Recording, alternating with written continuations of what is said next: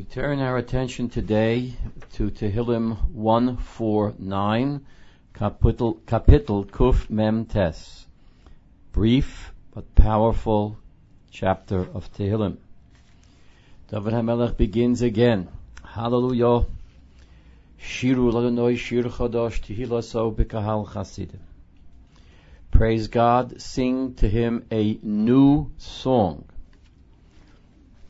because his praise, his praise is in the the congregation of the faithful, congregation of the pious. Shir Chadash is a very powerful concept. For Radak, Shalo Yihi Elohem Dai Bashirim Ho'ele Hakesuvim. The various beautiful songs and poems that one can find throughout Tanakh, especially throughout Tehillim, will not be sufficient to express all the emotions that we will feel during this great time. And therefore, Radak atem techadeshulo shir al haniflaos she'osa imochem. You must write new songs. You must innovate and write new songs. The importance of the new song. And Hasidic Rebbe's would often stress the powerful spiritual value of a new niggin. Rabbi Cheskel of Kuzmir would say that if he doesn't go into Shabbos with a new niggin, there's something lacking in that entire Shabbos. The newness of the shir is extremely uh, inspiring. So his praise is in the Kahal Chasidim. Who is this Kahal Chasidim? Writes Radak, Haim Yisrael. The Jewish people at that time, they will be the Kahal Chasidim. Yismach Yisrael bi Osov. B'nai Tzion Yogilu v'malkom. Let Israel rejoice. Osov is often translated its maker. Let the children of Zion um, uh, uh, rejoice in their uh, king, in their king. Radak insists that Osav does not mean the one who makes them, the maker, their maker, but rather the one who decorates them, who fashions them, who, who, who makes them beautiful. For Radak Osav is Belosh Bilashon Tiferes. He makes them glorious. For example, Eov, Lamed uh, Hey, Pasuk Yud, Aye Elohai Osoi. Doesn't mean God my maker, but rather God who, who makes me beautiful. Or Yeshaya Nun Dalid, Kivo Alayich Osayich. Um, uh, because your your your mate, your husband, meaning God, will will make you beautiful. I would add to the Radaks uh, from uh, the parsha of the Yifas Toar, Parshas Pikiseitze, va'osisa es tziporneha doesn't mean that the Toar should make her fingernails, but rather that she should prettify them, beautify them. Yismach Yisrael Biosov, the Jewish people should rejoice, should be happy in God who glorifies them, who makes them beautiful. Yehalu Shemo v'mochol. Praise His name in dance. Besof v'chinor Yizamru lo with timbrel and lyre, L-Y-R-E, let them chant his praises. Lyre is a form of a harp. Kinor is often translated as harp. Besof v'chinor. Again, Radak points out that we are here, we are supposed to be singing uh, in two ways. Singing verbally, words, and also music. Yehalu Shemo v'machol, praise his name with words alone, but in dance and in addition to that, put those words into music, besof v'chinor yizamrulo, with musical instruments. Kirotze Adonai biyamo yifoer anovim bishua. Because God desires His people. He delights in His people.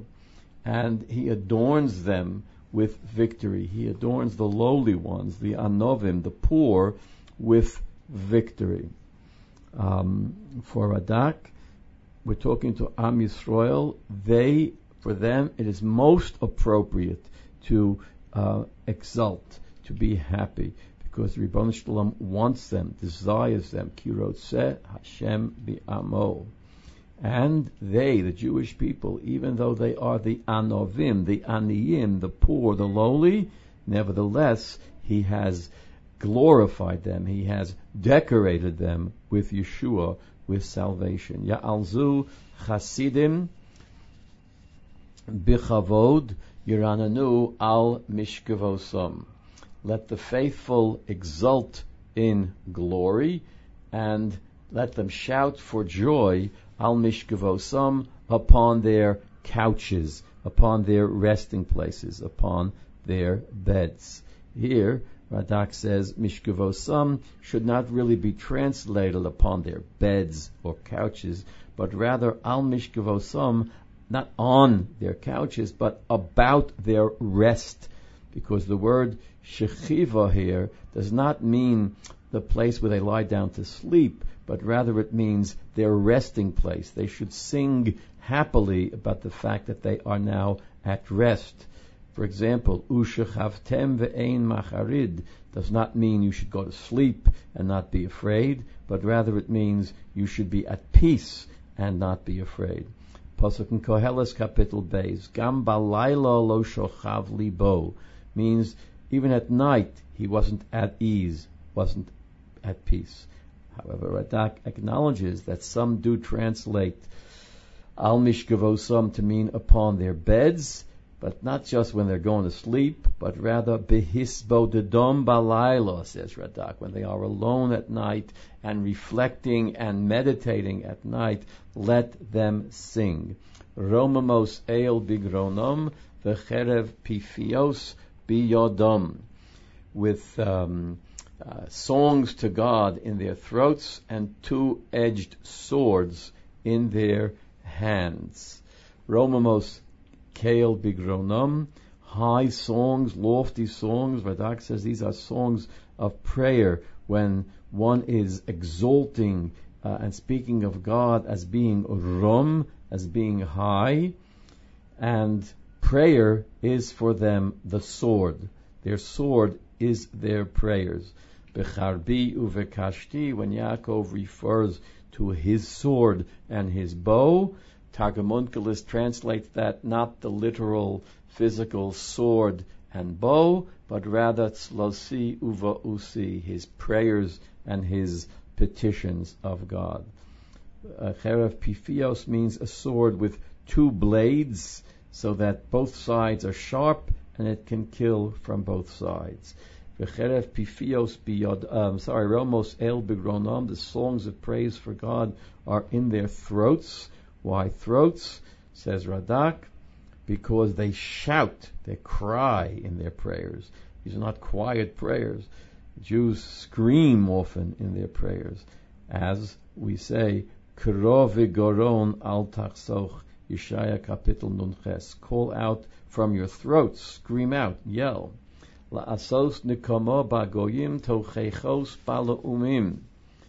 In order to impose retribution, to impose revenge upon the nations, punishments upon the people. That's if you translate tochechos, punishments. Radak has an interesting observation here, again kind of transposing the two halves of Pasuk Zayin.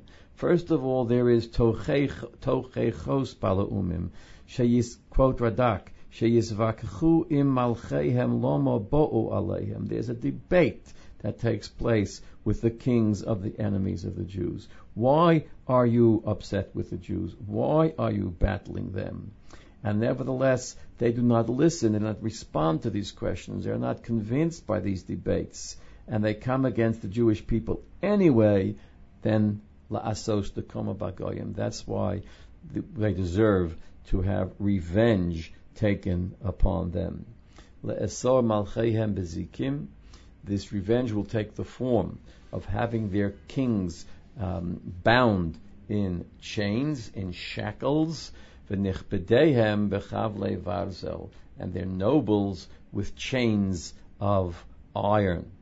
La'asos bohem mishpot kosuv, to um, uh, do for them, to execute against them the doom, the judgment which is decreed against them, which is written.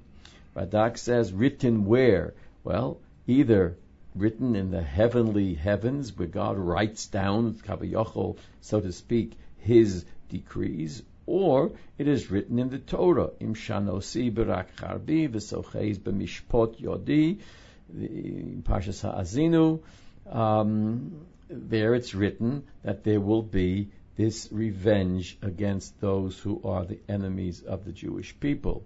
Hodor hulachol chasidov. At that time, God will be the glory of all of his chasidim, all of those who are faithful to him, namely the Jewish people. Hallelujah, praise God, Radak v'al hayom hahu, for that great day when revenge will be taken against the enemies of the Jewish people, when they, their kings will be bound in shackles and their nobles will be tied up in, in, in chains of iron, when the Mishpat Kasuv will be finally um, invoked against them, then for that day, indeed, Hallelujah, sing out to God.